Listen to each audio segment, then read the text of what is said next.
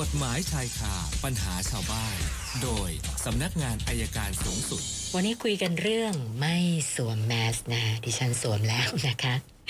สัญญาณจากผู้ตรวจการอายการสำนักงานอายการสูงสุด อาจารย์ปอระเมศวร์อินทรชุมนมมาแล้วค่ะ สวัสดีค่ะอาจารย์สวัสดีครับคุณสุนันท์ครับเชิญค่ะณสุนันท์ก็ต้องสวมแมสไหมเนี่ยเวลาออกกันค่ะค่ะ ก็กทมแจ้งเมื่อวานนี้ก็ต้องสวมกันแล้วล่ะค่ะอาจารย์ต้องสวมนะครับ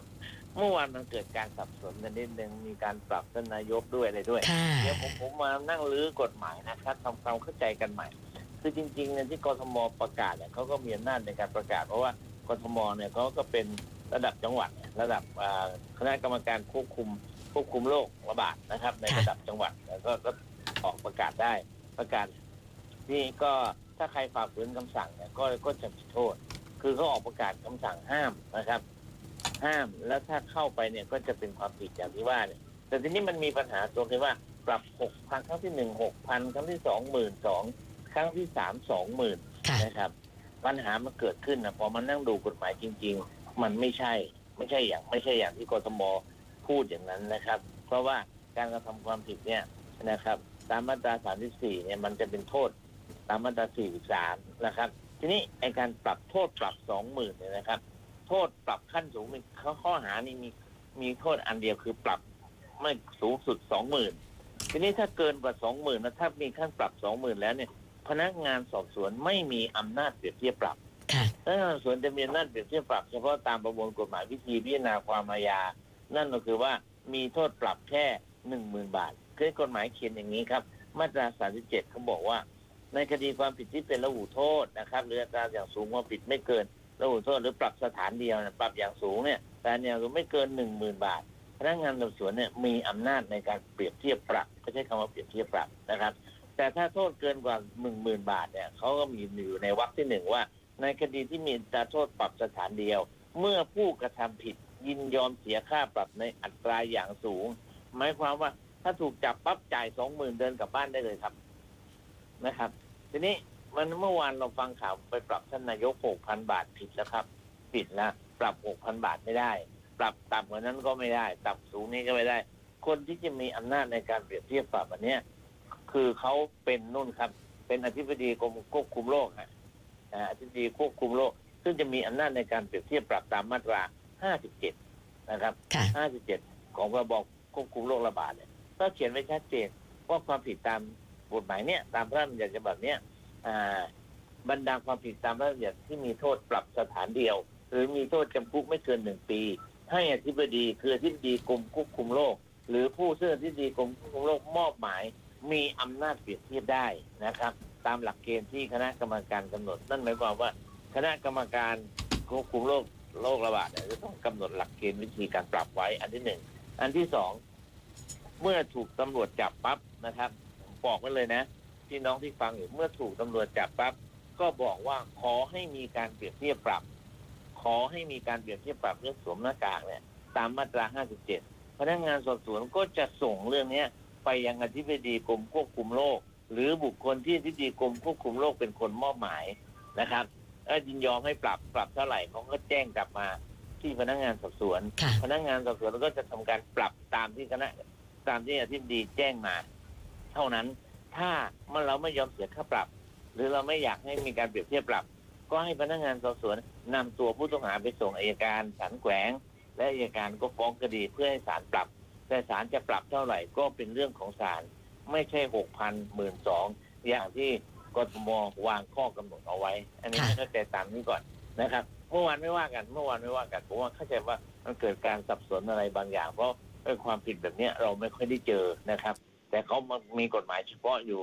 หลายกฎหมายฉบับหลายฉบับทีเดียวที่โทษอย่างสูงเกินกว่าหนึ่งหมื่นบาทนะต้องให้อธิบดีผู้รับผิดชอบเป็นผู้ปรับนะครับค่ะเพราะฉะนั้นตอนนี้ก็สบายใจได้ตำรวจที่ปรับที่อยุธยาเป็นข่าว500ก็สำนักงานตำรวจก็สั่งให้เพิกถอนการปรับ แล้วก็สั่งตำรวจห้ามปรับแล้วก็ถูกต้องแล้วค่ะนะครับวันนี้จะได้เข้าใจตรงกันครับค่ะเอาละคำถามเลยครับนะเริ่มจาก คำถามทางไลฟ์นะมีคนฟังอาจารย์อยู่แล้ว บอกว่า แล้วช่วงสถานการณ์อย่างเงี้ยอาจารย์ สมมติว่าไม่มีเงินจะเสียค่าปรับ แล้วยังไงคะเนี่ยต้องพาไปติดคุกหรือเปล่าก็คะถูกกักขังแทนค่าปรับครับอโอ้ถ้ากักขังศาลอาจจะสั่งกักขังมาที่โรงพักหรือที่ไหนก็ได้ค่ะแต่ผมคิดว่าศาลคงไม่ปรับถึงขนาดหกพันเจ็ดพันนะครับค่ะผมว่าศาลก็คงมีวิธีการที่ดีกว่านั้นนะครับค่ะแต่ว่ายังไงก็ตามใจ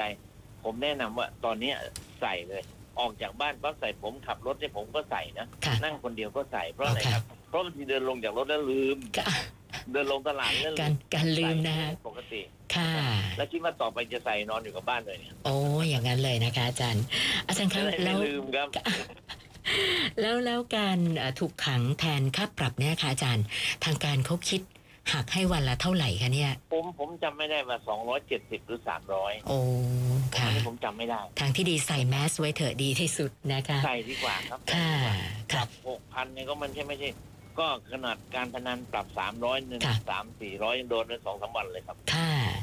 คุณใช่ไหมรับคุณถ้าซัสาบมวันก็ ค่ะ กว่าวันแล้ว นะอ่าสิบกว่าวันแน่นอนนะคะนะท่านต่อไปคุณพูนทรัพย์นะคะปรึกษาเรื่องหนี้สินนะคะ คือเป็นหนี้สินเชื่อส่วนบุคคล ตั้งแต่ปี 50 นะคะอาจารย์ ยอดหนี้เนี่ย24,000 บาท ปรากฏว่ามาถึงขณะนี้รวมดอกด้วยเนี่ยก็ 30,000 กว่า มีหมายสารนัดไกลเกลี่ย วันที่ 3 พฤษภาคมที่จะถึงนี้นะคะ ก็เลยขอแนวทางหน่อยว่าอ่า จริง ๆ แล้วคดีมันไม่หมดอายุความไปแล้วหรือคะหรือถ้ามันยังไม่หมดนน่าจะหมดแล้ว ตั้งแต่ผมคิด50ว่านะฮะน่าจะหมดแล้วตั้งแต่ปีห้าศูนย์ค่ะประการที่หนึ่งเราก็บอกก่อนสู้ไว้ก่อนว่าคดีน่าจะขาดอายุความแล้วค่ะนะครับ ถ้าจะมีเงินพอใช้หนี้ก็คุยกันว่าเอาสักเท่าไหร่พอนะครับค่ะดอกเบี้ยก็เรียกได้ไม่เกินห้าปี สมมติผมเป็นหนี้คุณสุนันท์อยู่เมื่อสิบปีที่แล้วนะครับค่ะสมมติคดียังไม่ขาดอายุความ และผมไม่ชำระ ผมเสียดอกเบี้ยให้คุณสุนันท์ได้ไม่เกินห้าปีเท่านั้นครับ ค่ะค่ะนะอันนี้ก็คือให้ให้ไปตามตามหมายสารไปไปที่นัดไปไปอย่างนั้นเลยนะคะ ขอร้องให้ไปเลยนะค่ะขอความนะไปเลย แล้วก็ค่ะ บอกคดีขาดอายุความดอกเบี้ยคิดไม่ได้ห้าปีแค่นี้ก่อน ค่ะ ครับ ส่วนท่านต่อไปคุณสัญชัยนะคะ บอกว่าญาติเนี่ย มีคนเอาเด็กมาฝากเลี้ยง ตั้งแต่ตัวเล็กๆเลยนะคะ แล้วตอนเอามาฝากเนี่ย ไม่มีเอกสารอะไรให้มาเลยนะคะพอเอาเด็กมาฝากแล้วคนที่เอามาเนี่ยหายไปเลย เหตุการณ์ผ่านไป 40 ปีค่ะอาจารย์นะเด็กที่เลี้ยงตอนนี้เนี่ยอายุ 40 กว่าแล้วนะคะ ก็ปรากฏว่าไม่มีบัตรประชาชนนะคะ แล้วก็จนป่านนี้เนี่ยเขาบอกว่าก็ ใช้ชีวิตค่อนข้างลำบาก ก็เลยอยากจะทราบว่าอ่าจะมีวิธีการแก้ปัญหาได้ยังไงไหมคะอาจารย์ เอาเอาคนที่รับเลี้ยงเนี่ยอยู่ยังอยู่ไหมเท่านั้นก่อนนะค่ะถ้าคนที่รับเลี้ยงอยู่ก็ขึ้นไปที่อำเภอก็ได้ต่างจังหวัดจะง่ายกว่าในกรุงเทพนะค่ะมีคนมาไปชี้แจงต่อปลัดอำเภอต่อในอำเภอว่ามีคนมาเนี่ยมาแล้วก็ไม่ได้แจ้งบัตรไม่ได้มีขอบัตร แล้วให้ทางราชการเขาสอบสวนไป แล้วสอบสวนไปถ้าฟังว่ามันเป็นคนไทย หรือพอจะบอกได้ว่าเป็นคนไทยปั๊บเดี๋ยวเขาก็จัดการออกให้ครับค่ะ ท่านต่อไปก็ติดใจเรื่องผู้ป่วยโควิดนะคะ โบกเรียกแท็กซี่เพื่อให้ไปส่งที่โรงพยาบาล นะคุณทิตินัทนะคะบอกว่าพฤติกรรมแบบนี้นะคือรู้ทั้งรู้ว่าตัวเองป่วย แล้วยังไปเรียกใช้บริการแท็กซี่ทำให้โชเฟอร์เขาต้องกักตัว 14 วัน ดีไม่ดีติดโควิดอีก ก็เลยสอบถามมาว่าอย่างเนี้ย เราเรียกค่าเสียหายอะไรจากคนคนนี้ได้บ้างไหมคะอาจารย์เออเคสอย่างนี้ยังไม่เคยเจอ แต่ผมว่าก็น่าจะเรียกได้ ถ้า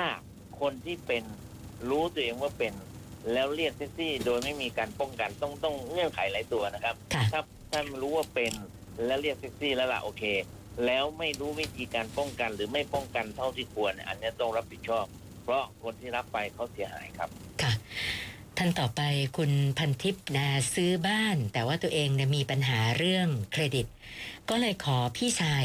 เอาชื่อไปเป็นคนกู้ แต่ว่าเธอเนี่ยส่งเองมาตลอดนะส่งได้ครับ10ปีปรากฏว่าอ่า ก็ครบเรียบร้อย แล้วก็เก็บเอกสารทางธนาคารเอาไว้ทุกงวดเลยนะคะ ปรากฏว่าพี่ชายไม่ยอมโอนบ้านให้เธอนะคะ ก็เลยสอบถามมาว่า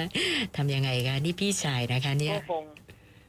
คงต้องฟ้องอะครับ ฟ้องค่ะโอนให้เอาหลักฐานที่มีอยู่ แสดงนะครับค่ะแสดงว่าเราเป็นคนผ่อนนะครับ พี่ชาย พี่ชาย ผมว่าผมว่า คือจริง ๆ แล้วมันต้องมีสัญญาก่อนหนึ่งฉบับแต่นี่มันไม่มีสัญญา ค่ะ แต่ว่าผมแนะนำว่าสู้ไปตามความเป็นจริงก่อนนะครับ ว่าเขาเป็นแค่ตัวแทน เป็นแค่ตัวแทนค่ะในการใช้ชื่อเท่านั้นเองครับ ค่ะ อาจารย์คะคนที่มีปัญหาเรื่องเครดิตแล้วจะซื้อบ้านซื้อรถแล้วต้องไปใช้ชื่อคนอื่นแบบนี้อาจารย์มีข้อแนะนำเพิ่มเติมหน่อยไหมคะทำยังไงดีไม่ให้ถูกโกง ผมแนะนำว่าจริงๆเนี่ยสมมุติถ้าผมมีมีปัญหาผมให้คุณสุนันท์ซื้อนี่ผมก็ต้องทำสัญญากับ ค่ะคุณสุนันท์ก่อนอืมทำสัญญา มีพยานหลักฐานชัดเจนนะครับ และการโอนเงินต้องเขียนชัดเลยโอนเงิน ผมจะต้องปรเมศเนี่ยคนชำระ แต่ชื่อของคุณสุนันท์คุณสุนันท์มีหน้าที่แค่ไปเซ็นเป็นการตัวแทนอะคล้ายๆสัญญาตัวแทนให้ไปแสดงตนแทนเท่านั้นเองค่ะจริงๆนะคือเขียนยังไงก็ได้ให้บอกว่าเป็นของเราจริง ๆ ครับคุณเอกสิทธิ์มีบ้านอยู่ต่างจังหวัดนะคะ ก็ให้ญาติมาอยู่ แล้วก็จะได้ดูแลบ้านไปด้วยนะคะ โดยเขาเนี่ยจ่ายค่าน้ำค่าไฟให้ทุกเดือนนะทีนี้ไม่แน่ใจว่านานไปเนี่ยญาติจะมาอ้างสิทธิ์ในการยึดครองได้หรือเปล่าอะคะอาจารย์ก็คงไม่หรอกครับ อันนี้คงไม่คือเราก็ต้องมาดูบ้านอยู่บ่อยๆหน่อยอย่างที่ผมบอกแล้วคนมีที่ดินเนี่ยต้องไปดูที่ดินปีละครั้งสองครั้งไปนั่งคุยแสดงความเป็นเจ้าของนะครับ ให้ชัดเจนท่านั้นเองคือ ค่าน้องค่าน้ำเราก็เป็นคนจ่ายเขาก็คงไม่มาแสดงสิทธิ์ไม่ได้หรอกครับค่ะ แล้วก็ท่านสุดท้ายคุณสายชนนะคะ บอกว่า กรณีจังหวัดปทุมธานีขอความร่วมมือว่า ห้ามออกจากบ้านหลังสามทุ่มเขาอยากจะทราบว่ากรณีแบบนี้เนี่ย สมมติถ้ามีใครออกจากบ้านแล้วเจ้าหน้าที่จับจะมีความผิดยังไงบ้างเหรอคะอาจารย์เขาเขาอันนี้มันคงไม่ใช่คำสั่งครับ อันนี้ขอความร่วมมืออ่าขอความร่วมมือก็เจ้าหน้าที่คงไม่จับหรอกครับ แต่ว่า แต่ว่าถึงไม่ขอความร่วมมือผมว่าผมก็ให้นะ ในช่วงนี้นะครับ ค่ะ คือเราเราวันวันนี้วันนี้ต้องการความร่วมมือจากประชาชนอย่างมากนะครับ คือไม่จำเป็นจริง ๆ ไม่ต้องออกไปไหนสักระยะหนึ่งระยะหนึ่งแต่ว่าเขายังไม่ได้มีคำสั่งเป็นคือฟิวเด็ดขาดนะครับ ค่ะ ผมก็จะมาที่เขาไม่สั่ง เพราะว่าต้องการให้ประชาชนมีโอกาสเคลื่อนไหวได้ด้วยครับไม่งั้นจะจะอยู่เฉยๆลำบากครับ ค่ะค่ะ วันนี้เพิ่มมาอีก 7 นะคะ รวมเมื่อวานก็เป็น 521คำถามแล้วค่ะ โอเคครับ521 เดี๋ยวพรุ่งนี้คุยกันใหม่ครับ ได้ค่ะสวัสดีครับวันนี้ขอบคุณมากค่ะ สวัสดีค่ะ อาจารย์ปอระเมศวร์อินทระชุมนุมค่ะ กฎหมายชายคาปัญหาชาวบ้าน โดย